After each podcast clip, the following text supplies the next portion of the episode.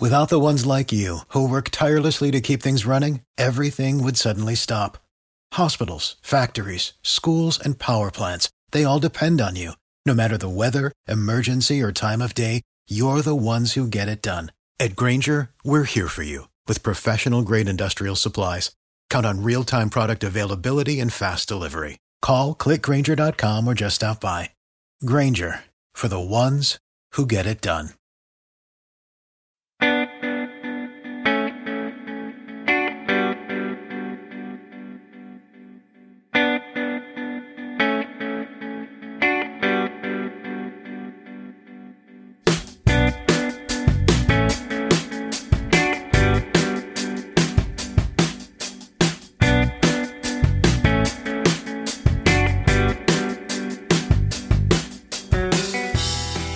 Welcome to Ladies Talking Leafs. I'm Chris. And I'm Syl. And wow. That's all you can say right now. But for me, I think for both of us, I can speak for us. It's the most, it's the most painful time being a Leaf fan. It's so, a week ago when we were doing the podcast, we were like all, we're actually headed into like games 3 and 4 and everything was going good. And then yeah, it's just a disaster. That's for me to say something that's the most painful time. Like that's saying something considering, well, both of us watched this team through the ballad years and just have a few opening thoughts. As a season seat holder, and I think some of our listeners probably know that, we are season seat holders for 28 years now. And I remember, I know, Syl, do you remember when the first couple of years where Shanahan had taken over, he said that subscribers were board members. And they did change it to, we're not really subscribers anymore, we're members. So it's a membership now. Okay. It's not. And it's, they changed the wording for that reason. Mm-hmm. Yeah. And they needed to answer to us. Right. So I remember that, and they had us down there for like a lunch or whatever, and I don't know who was the GM at the time, whatever, that we could do like a little question and answer session with the GM was there. I know that, and I think like Tim Lewicki was there at that time also. Yes, you're right. Yeah, but I basically want that back now. So Brendan Shanahan, if you are listening, Brendan Shanahan, let's set up a date for that, because this is just not right, what's going on. Let's just, I just a few things that stood out for me from this epic collapse, or choke job, some people are saying. That's the first time I actually said it today, but technically it is. Basically, there's a lack of killer instinct in this team. We talked about it. Killer instinct, they need that. We talked about it in our playoff preview. You can't teach that, unfortunately. So I don't know where they're going to get that from. Also, in our playoff preview episode, and even you mentioned last week, I think, in our last episode with Daryl Sittler's words, you don't want to be known as a regular season player. He said Austin Matthews knows that. Really? That's quite interesting. And I know both of us, maybe me a little bit more, but I think the alumni need to be more involved with these players. I'm sorry, there's something with being a Toronto Maple Leaf that these alumni players, I think, have a lot that they can provide to these younger players on the team, because they are still young. They're only like 23, 24, 25. And then the other thing I said in our playoff preview show, I said that we need to take control of the series. Well, we did. We were leading 3-1, but I guess I wasn't good enough to say we also need to close the series and just do it as fast as we can. So bottom line, our top players were not our top players. That's what cost us the series. Matthews and Marner with a combined 1 goal, 3 assists in the series, and that's just not good enough. And even if they were like just a little bit better, we probably would have won this series just a little bit better. But I mean, that's what we've been saying for the last five years. Yeah. We just need to be a little bit better. Yeah. No, it's 5 years. Technically, I guess it's if you want to, like that first year was a gift versus Washington. For sure. Versus the Capitals. Okay. So, and actually, that was probably the best that I felt in this whole process. We actually, yeah. You know, that was exciting. Yeah. And really, the only thing that makes me feel better today is that I will have less stress because I won't have to watch them anymore for a few months. So that's my little rant for now. I don't know if you have anything else to add from that. Well, first of all, I really wish there was a better term than killer instinct. I don't really like that term, but yes, I mean, obviously, I agree 100%. There's a very distinct lack of urgency in their play. 100%, I agree with everything you said. Like, I, for one, right now, I don't even know how I feel. I feel actually like I'm in shock right now, and I am numb. Like, I just don't feel anything, and I'm leaning more towards feeling apathetic than any kind of emotion. And to me, if you are MLSE, that's not really where you want to leave your fan base. You know, kind of feeling like, you know, they are taking the joy out of this game for me right now. I'm sure I'll get over it and things will change. But we always do because we're diehard fans. But it's the new fans, now, like you're saying, the new fans, people that maybe they could potentially lose people. Yes, yeah, they could, know, because definitely, especially too younger people.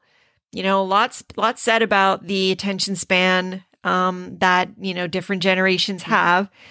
How long do they think people are going to hang on? You know, at some point, people are just going to say, you know what, I got better things to do with my time, potentially, and move on along. Anyway, I definitely do feel like I need a break. Other than that, we are going to get into the nitty-gritty. Before we do that, I did want to say that one bright light was the fact that they were able to, at the last minute, get healthcare workers in. 550 people got to watch the game, and one Hab fan that they kept showing, I guess, left happy.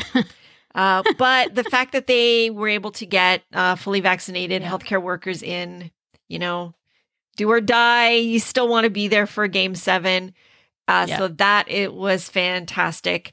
The other thing I want to say before we move on is just thank you everyone who participated in our Ladies Talking Leafs game day polls that we had running on social media. We were going to get into the details, but obviously with the way things are going, we're just going to get into the painful truth and get into the details of the series. So without any further ado, let's talk Leafs.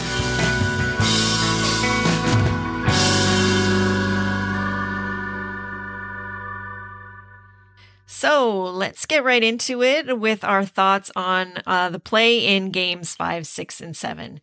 We actually did win Games 3 and 4, and Game 4 was actually a very decisive win, and we thought that's what they were going to capitalize on, but obviously we know that didn't happen. So Chris, what are your thoughts on what went wrong in those 3 games? Yeah. Well, I mean, I just don't understand. It's like you were saying, the urgency. Like, where was it? The lack of emotion. Like, they came out flat in all 3 of those games. Like, it was just, I couldn't believe it. I was just like on the bench, like last night going into games, in Game 7 on the bench. Like, there was just there's nothing going on. There was nobody, like a rah-rah kind of thing, right? Like, you would think Simmons, somebody, like just to try and keep the guys like, ramp it up a bit sort of thing, right? Like, it's just, it was like they were playing afraid. Like they were afraid to lose. And well, especially once that first goal went in, it's like that took the wind completely out of their sails. They just didn't really feel like, I didn't feel when I was watching that they had it in them to come back. Like, I really felt like other games, like I thought, okay, they could come back. But last night, for some reason, after that first goal went in, I was just like, This is not happening. Well, that was the other thing, though. In the other two games where they lost in OT, they came back in both of those games, which was amazing. Yeah. And but it didn't translate into anything. No. And it was, I don't know. It's almost like normally when you come back like that, like if it was the Bruins, for example, I hate to say this, but if it was the Bruins that came back, they are winning that game. Oh, 100%. Like in overtime. Mm-hmm. Yeah. A team like Tampa, like they're winning that game.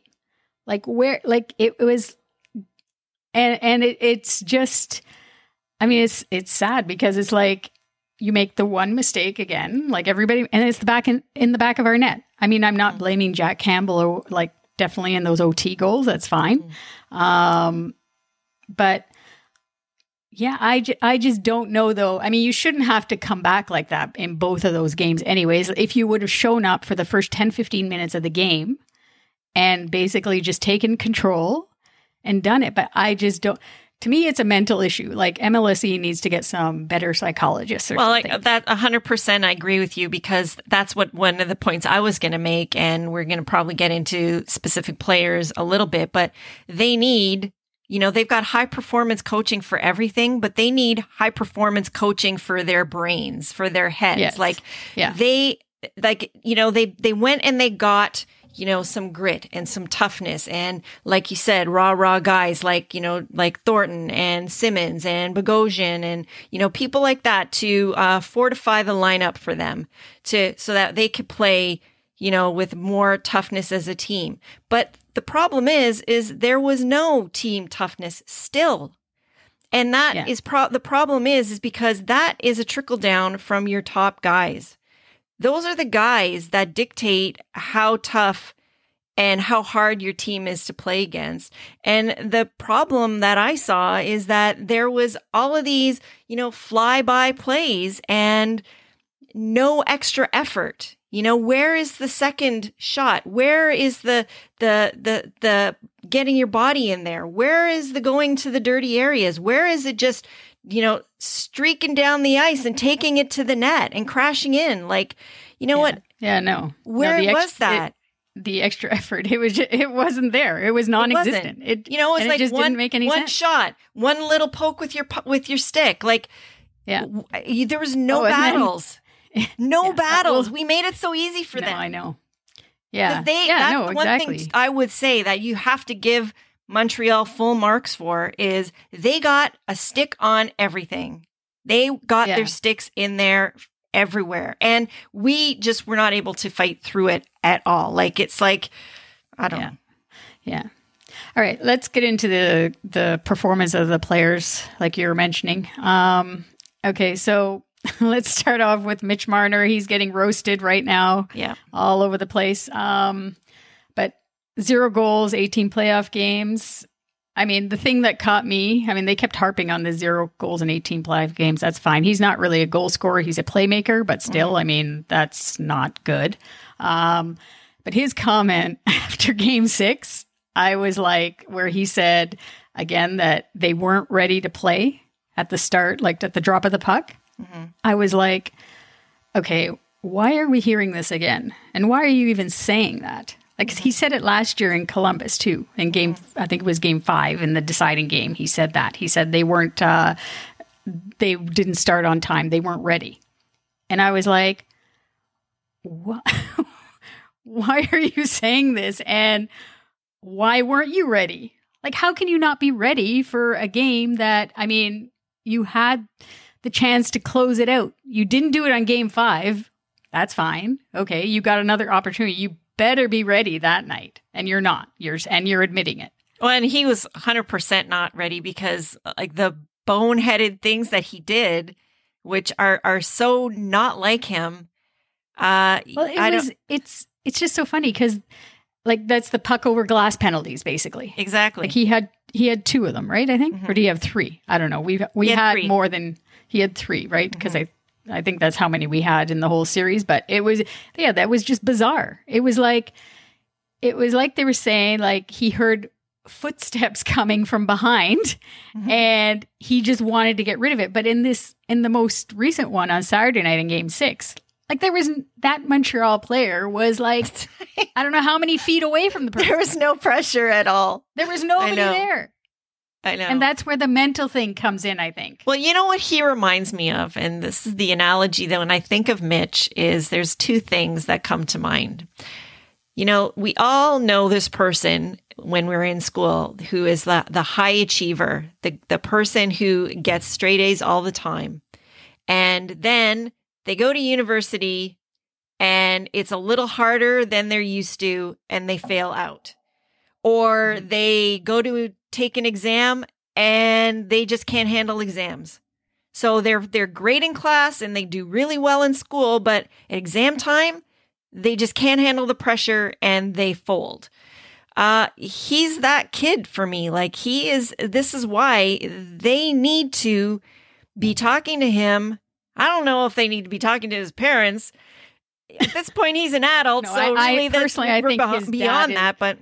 Yeah, personally, I think his dad is a problem. Let's just say, he should be staying out of it. The point is, though, that they really need to be looking at, okay, what is it, Mitch, that you need that you don't already have? Because clearly there is something more that you need to meet that, to get to the next level. I mean, this is his development is his. Basically stagnated, you know, like you said, he is right now a regular season player. Yeah, exactly. Season player. This is the other thing about him that I've noticed, is that the only time he seems to play well is when he's able to have fun. And he's only able to have fun when he has the space to do the things that he wants to do. And when that space is lost and he can't seem to adjust his game, then his game folds because he cannot break through that. He cannot adapt to the difference in play. You know, there's a lot of talk, and I'll mention this now, a lot of talk about, you know, stylistically the Leafs, you know, can't play in the playoffs because of the style of their game. But I would argue that there's no team in the league that plays the exact same style in the playoffs that they play in the regular season. The whole thing is that you do need to adapt to playoff hockey. You need to know that your space is going to be limited. You need to do things quicker. You need to think quicker. Maybe that's his problem, is that he's used to having more time for his vision, and that time is taken away now in the playoffs, and he just can't adapt. So they need to find a way to figure out how they can get that mental switch to go off. But really, it's an effort thing too. You know, you need to fight through that. You need to be resilient. You need to fight through that adversity. These are the things that I see with him. Yeah. Yeah. And I mean, when you're saying you weren't ready to play, like, I mean, well, that's the other thing that drives me crazy, is that he sounds like he's playing for a peewee team all the time. Yes. Hello, you're an adult now. You can say, I wasn't ready to do it. I didn't do it. Yeah. It's not always about the team. And if you're a real leader, at some point you look yourself in the mirror and you say, look, I need to do different. I need to be better. Because look at poor Jack Campbell. The guy played great. He's throwing himself on his sword all the time. He's too much actually, the other way. Yes, is that he basically beats himself up, which is not good either. But I'm worried about him. You need to. I'm worried about me too. Going into if we're going to actually go with him next season, like, that's not a good place for him to be, and to be a starting goalie for the Toronto Maple Leafs. No. That's just not good.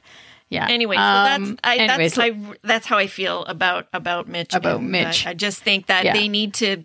That's basically where they need to start with him, is to figure out, you know, how to get him, you know, thinking faster, studying something, like something. It's in his head. It's his head that is not in the right place. Yeah, yeah. Like, I know he looks up to Dougie Gilmour too. I know that they have conversations of the, like, as an alumni. I know that I see that. We'll talk about the media, ultimate person who can adapt. But I think though, I don't know, that that connection and just being the local guy. I think he's putting too much pressure on himself too that way. Oh, totally. Totally. Yeah. I agree with that. And when it comes to that though, and dealing with it, it's kind of funny with Nylander. Like, it's kind of funny because everybody thinks that he's too like, like too free-spirited kind of thing, right? But in some ways, that's actually works well in this market, or has worked well for him. He has an unshakable self-belief, and that really showed. He was the only one, really, out of that core four. I mean, obviously, one of them we know had no choice in the matter. But he's the only one that was able to sort of rise to the occasion. Although even he could have played better last night, I would think, also, even though he did have that goal sort of late. Yeah, no. Yeah, that was the last goal. I mean, they basically got shut out in both games. It was like 3-0. And, I had no problem in the series overall with Nylander. I thought he played as well as all of the core four, basically, and we can't talk about John Tavares obviously because he wasn't playing. But I had no problem with him. But going to Austin Matthews now, my God, we praised this guy so much during the regular season, and I mean, obviously he wasn't horrible, but when you're the Rocket Richard winner and you only get one goal in a 7-game series. And, personally, they haven't talked to anybody yet. Personally, I think something's wrong with that wrist. Well, that's what I was just going to say, because in the earlier games, he was kind of roughed up quite a bit. And, when they were ragdolling him and blah, blah, blah. Yeah, yeah. So, and he was taking a lot of physical abuse. I actually do wonder if something major happened, but if something happened that basically took him off his game a little bit physically.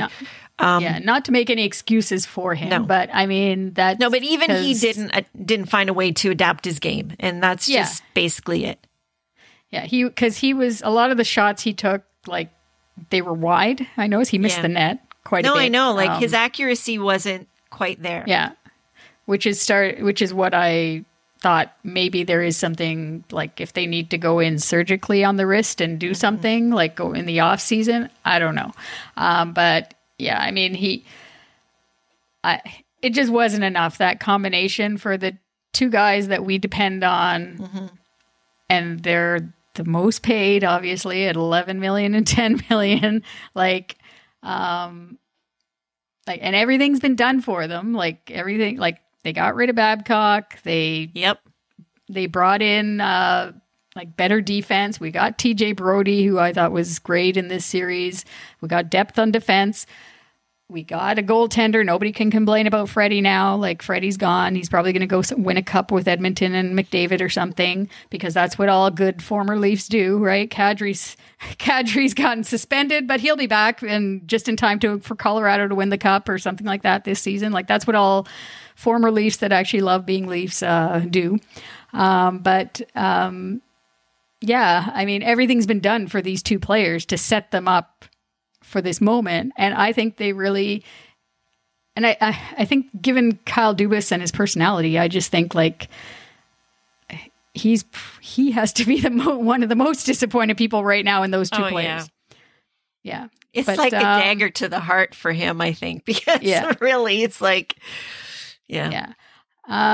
moving on to Morgan Rielly. I was fine with him too.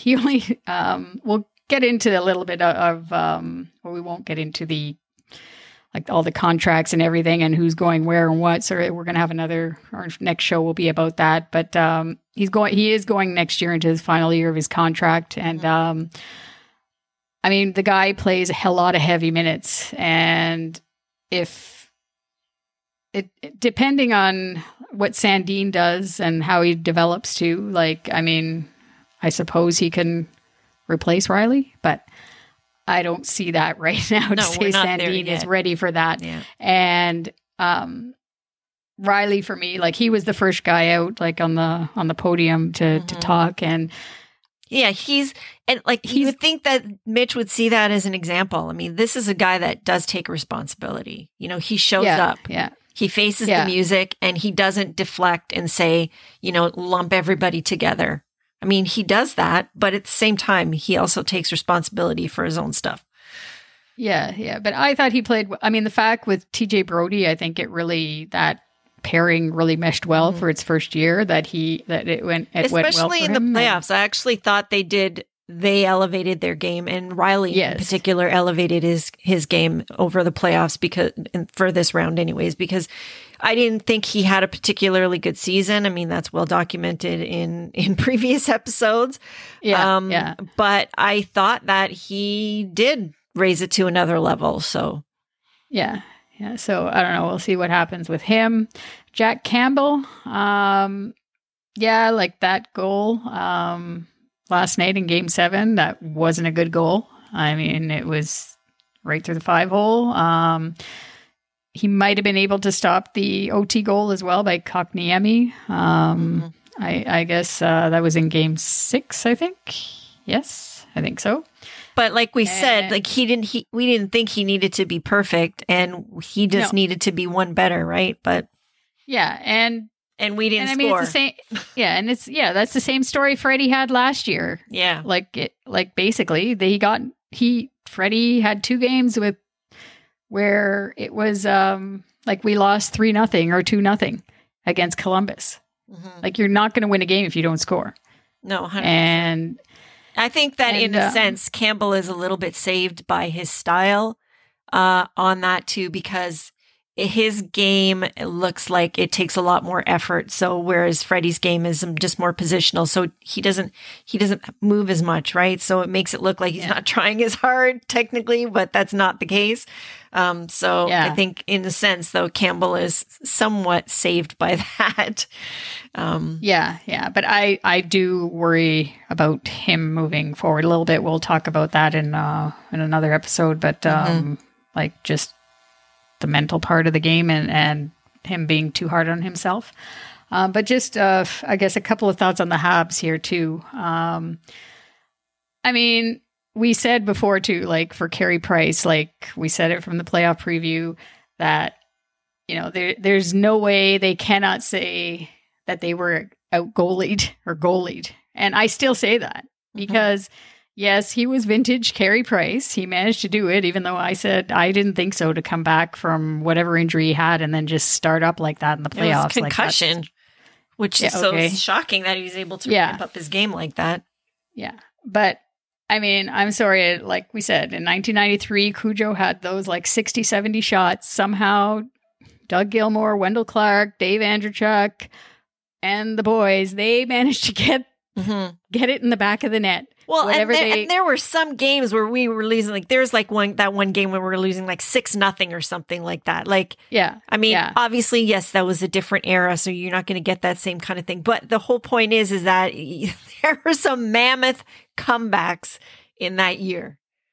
Yeah, and I mean, overall, their game, like was not great. Like it was boring, really. Like last night's game too, it was boring.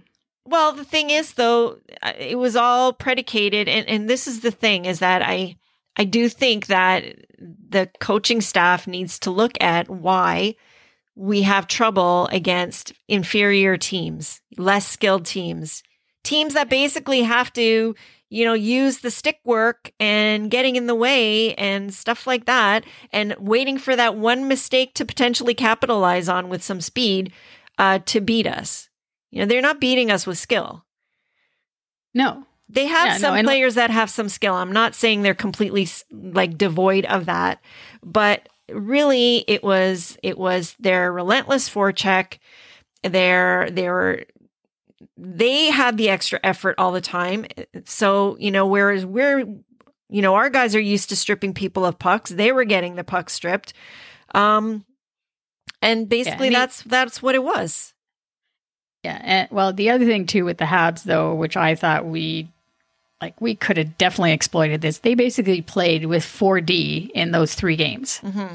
Like the top 4D, it was Sherratt, Weber, Petrie, and Edmundson, I think it is. Those four guys played, a couple of them played over 30 minutes, definitely, and the other two were close to 30 minutes at least. They were playing over half the game. Right. How our guys could not, like, take advantage of that situation. Mm-hmm. I mean, well, I think some of that is coaching too, because I honestly, the one thing with Keefe, and I might be, you know, getting into this a little sooner than we wanted to. No, we can go into that now. Yeah, that's fine. Yeah, is that, you know, for a guy that we've been praising for being able to make adjustments, where were the adjustments? Like he did, like it was always like 11th hour things, maybe little tweaks, but very minor. And he really was just dead set against moving Austin and Mitch away from that matchup with Danault in that line. Like why? Like he did not want to. He was like, we're not going to protect them. Like what was this, like a test or something? And they use this year to, like, that's maybe that's what it was. Maybe they were basically throwing them to the wolves to see what they would do because this is a throwaway. I don't know. Nothing really made sense. That doesn't make sense. But yeah, like he just wasn't trying to get them any better matchups at all. And there like was just no adjustment.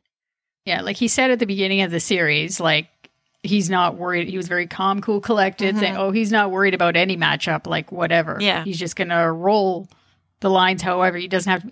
But at some point, you have to realize that you have to change. And it was funny. Like he said last night after Game 7, he said the Habs made some adjustments from Games 5 to 7.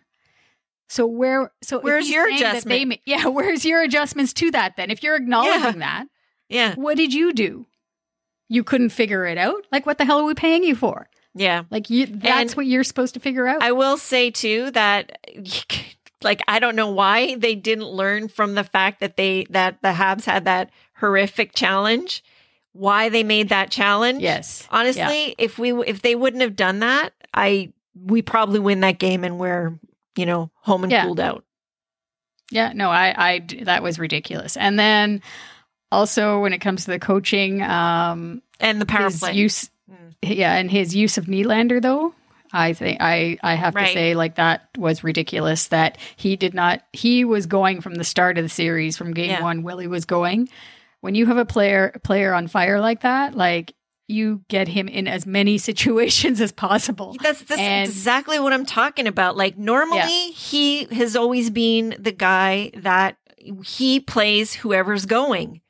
And for whatever reason, he was not willing to budge on his plan this time around. I think that he actually really overthought things, and he just needs to be more in the game. He's going to have to answer. As opposed to in the game management. Yeah.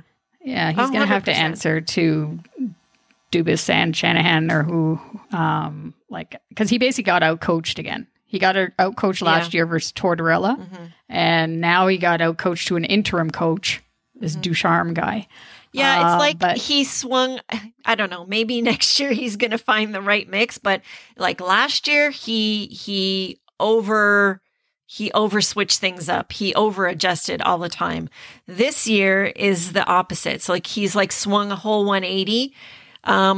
Maybe next year they're going to find a happy medium there, and he'll, you know, figure out, you know, how to get the pulse of the game. But I just think, they need to be a little bit more. At this time of year, eye tests should take some more precedence than just straight analytics, because this it's a completely different animal.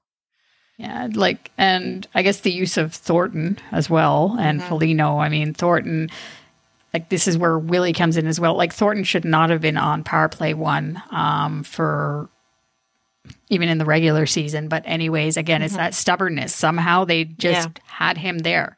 And why they actually had Thornton, like, why they didn't sit him even on the like one of the games at some point, like sit him, give him a break. Maybe he would have played better, right? To give him that extra day off. And Foligno, unfortunately, that whole thing just didn't work out for us. That deal, basically. He was playing injured the whole time and of the few games that he played for us. And again, like Kerfoot was like amazing in this playoff. He really raised his level for sure. Yeah, and but he's only Kerfoot. Yeah, you know. Like, the only thing is, though, he had that chemistry with Willie and Galchenyuk. Yeah, and then he broke. And then when Foligno, Foligno comes back, who can barely skate, and they put Kerfoot back on the third line. Like, why would you do that? Like, when you see something and you know this other guy isn't 100%, that he's going in there because he's a veteran player. He thinks he can still give something, anyways, in the lineup, but. I don't know. Keefe definitely, again, he got out coached, and there's only so many learning experiences that these guys can, as fans, that we can give them. I mean, this is his second year. Next year is going to be, I guess, a year and a half, because he took over halfway through 2019. Next year, hopefully things will be a little bit more normal, and That is the one caveat that I would say, is that there's this is like a really abnormal situation for everyone, and for the team, for the players. That's not an excuse, because obviously there's teams that have been managing to do fine with this. But at the same time, too, in the States, it's different than here as well. So it's a lot more normal back down there than it is here right now. I don't know, like, how much they're missing the typical support that they would get, from, not just family, but also friends, other people that they have in their lives that could have been, bolstered them a little bit more during this, to give them some more resilience, to kind of help them through. We'll see, I guess. Yeah. And then, just going back to the power play for a bit. I mean, we said it too in our playoff, special teams are huge, and in the playoffs especially. But basically from March 1st, this power play has been shit. Excuse my language, but that's basically it. And they have not been able to figure it out, which is truly unbelievable with the amount of talent and skill and everything that this team has. They were 12 for 110 opportunities from March 1st to the end of the season. In this series, they were 3 for 23. And again, we mentioned how, like, with Thornton being on power play 1 for basically all the series, like, I think Nylander, and I don't know last night if he got in there maybe once, but it was just so many. It was like they're always looking for that pretty play, and like they're overpassing totally, like, all the time. And like the zone entries, they started to get a little bit better, I think, on it, but they never figured it out. And I don't know if that means that Manny Malhotra was in charge of that. I don't know if that means that he's getting fired, because the Paul McFarlane, I think, was the guy before he left. He was in charge of the power play, so everybody that gets in charge of the power play is going to leave because they can't figure it out. Like, at some point, that has to give you an indication. Okay, like, what are these players not understanding or not getting? Well, I mean, this is the thing, is that, like, you have to figure out if you can, work with Mitch. Like, are you going to be able to get him to his potential? Because everything goes through him. And until they stop maybe taking that away, and he realizes, like, that's the other thing, is that, like, how many gifts are you getting? They keep going to the well when you're not producing. So at some point, shouldn't you be saying, I know that they are paying him that much money, but at some point, should he not be taken off that top unit if he's the quarterback and he can't get it going?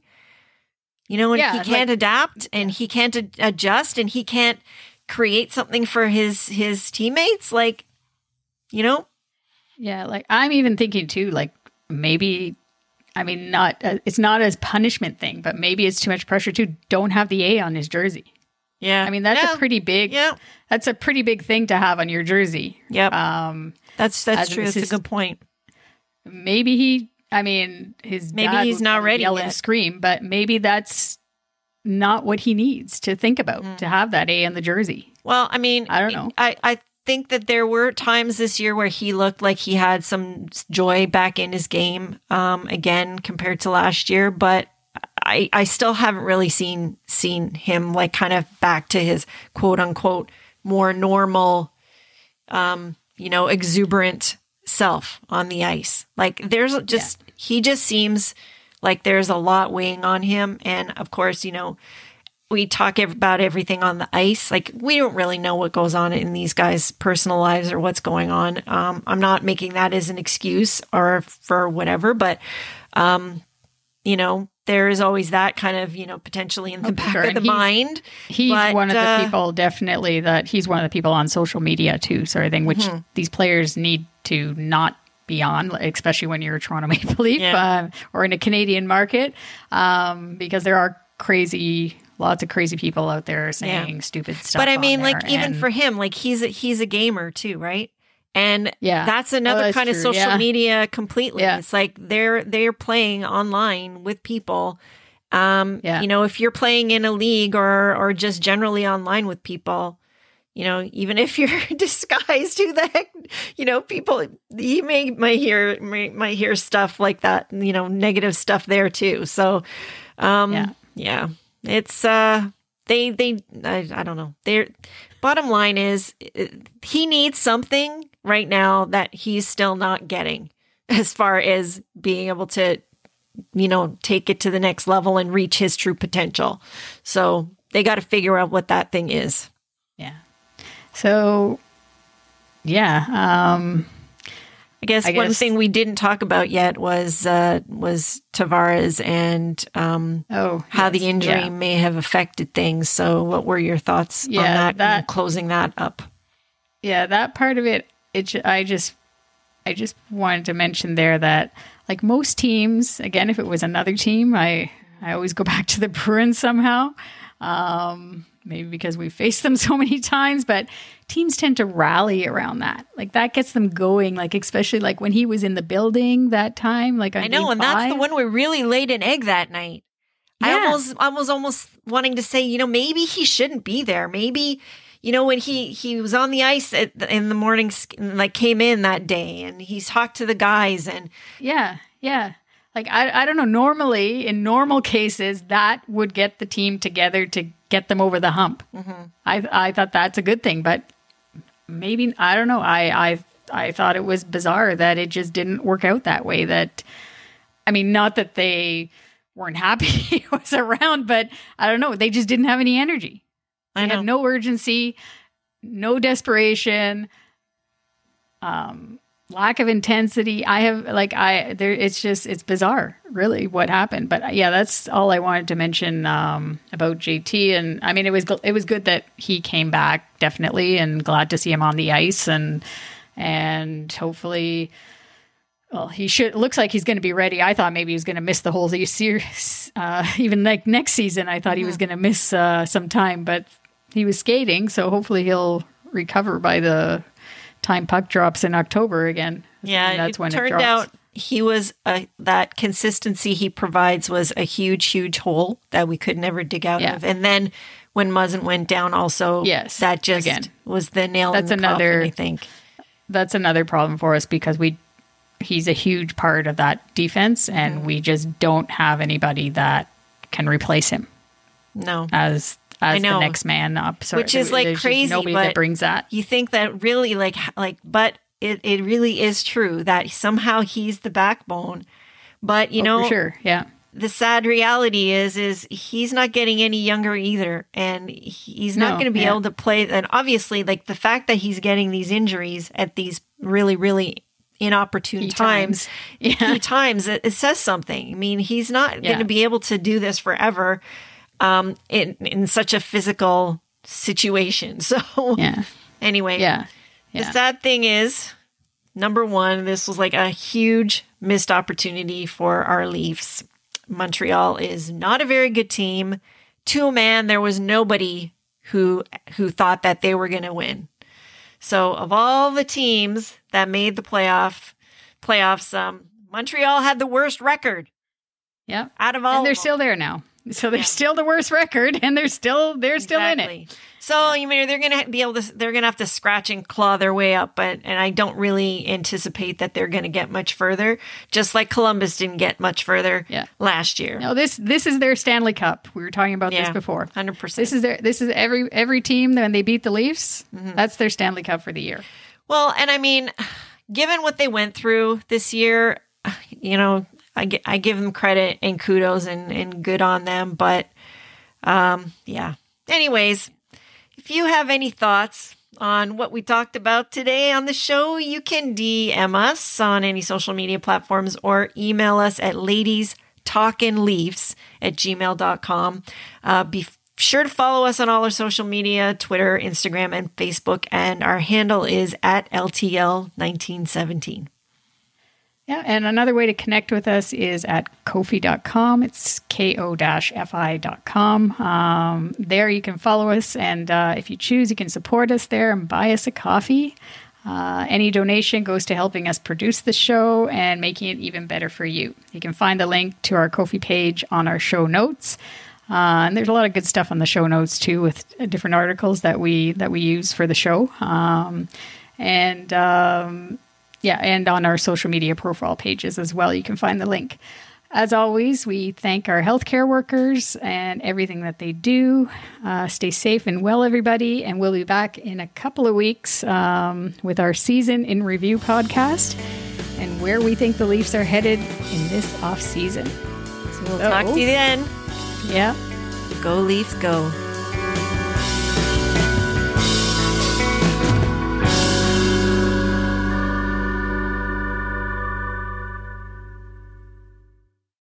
For the ones who work hard to ensure their crew can always go the extra mile, and the ones who get in early so everyone can go home on time, there's Grainger, offering professional-grade supplies backed by product experts so you can quickly and easily find what you need. Plus, you can count on access to a committed team ready to go the extra mile for you. Call, click Grainger.com, or just stop by. Grainger, for the ones who get it done.